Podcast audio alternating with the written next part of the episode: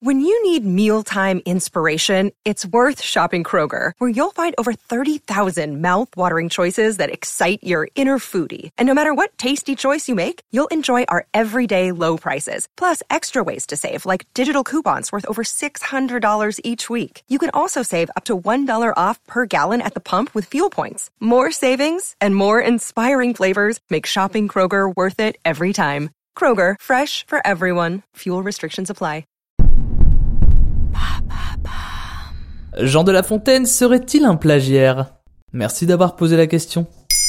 C'est un piaf bien pépère qui chille sur un arbre chez père. L'homme dont on fête cette année les quatre cents ans de sa naissance a écrit plus de deux cent cinquante fables, dans lesquelles il dépeint les traits de ses contemporains et la faiblesse de l'être humain. L'apparence en est puérile, je le confesse, mais ces puérilités servent d'enveloppe à des vérités importantes, dit-il pour décrire ses textes. Ces fables ont fait le tour du monde et certaines sont toujours étudiées dans nos écoles. Je parle bien sûr de Jean de La Fontaine. Au fil des biographies, on a dit beaucoup de choses à son propos, dont le fait qu'il ne serait qu'un vulgaire plagiaire. Et qu'en est-il en réalité ?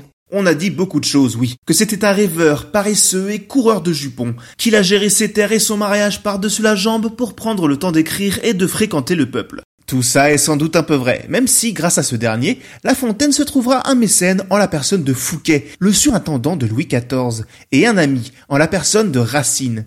Né en mille six cent vingt et un au Château-Thierry en Picardie, Jean était destiné à devenir capitaine de chasse comme son père, puis avocat ou bien prêtre, mais vous l'aurez compris, ça ne va pas vraiment se passer comme ça. Après avoir fui le nid conjugal, Jean part direction Paris dans les bagages d'une duchesse de passage au Château-Thierry, qui remarque l'agilité de la plume du jeune homme.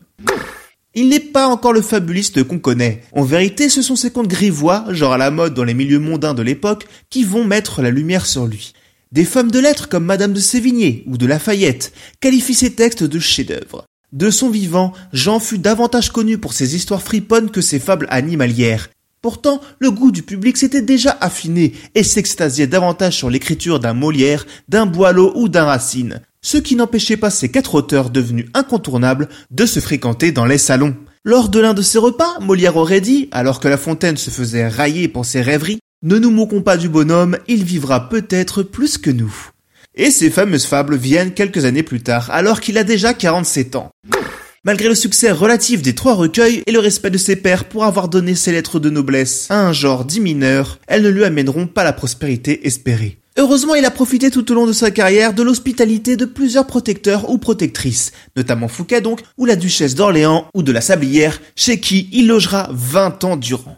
Et d'où va lui venir l'inspiration pour ces fables ? Dans les textes de l'Antiquité gréco-latine, pour lesquels il éprouve un respect et une fascination sans bornes, et notamment chez un célèbre poète du septième siècle avant Jésus-Christ. Ésope, notamment connu pour être l'auteur de centaines de fables animalières dont par exemple Le Corbeau et le Renard ou La Cigale et la Fourmi. Tiens donc, si certaines histoires sont plus que similaires, La Fontaine les réécrit entièrement, avec une agilité tout harmonieuse, une écriture qui paraît évidente à la lecture et qui n'a pourtant jamais été égalée. Il transcende tous ses matériaux d'origine. Aesop, le roman de renard, il paille à un sage indien, mais ne dissimule jamais ses références, auxquelles il rend toujours honneur, comme par exemple dans la dédicace de son premier recueil. De la même manière, il laisse entrevoir sa personnalité à travers toute son œuvre. Au final, des fables, il en écrit lui aussi plusieurs centaines. Plutôt pas mal pour un rêveur paresseux. Maintenant, vous savez, en moins de trois minutes, nous répondons à votre question. Que voulez-vous savoir ?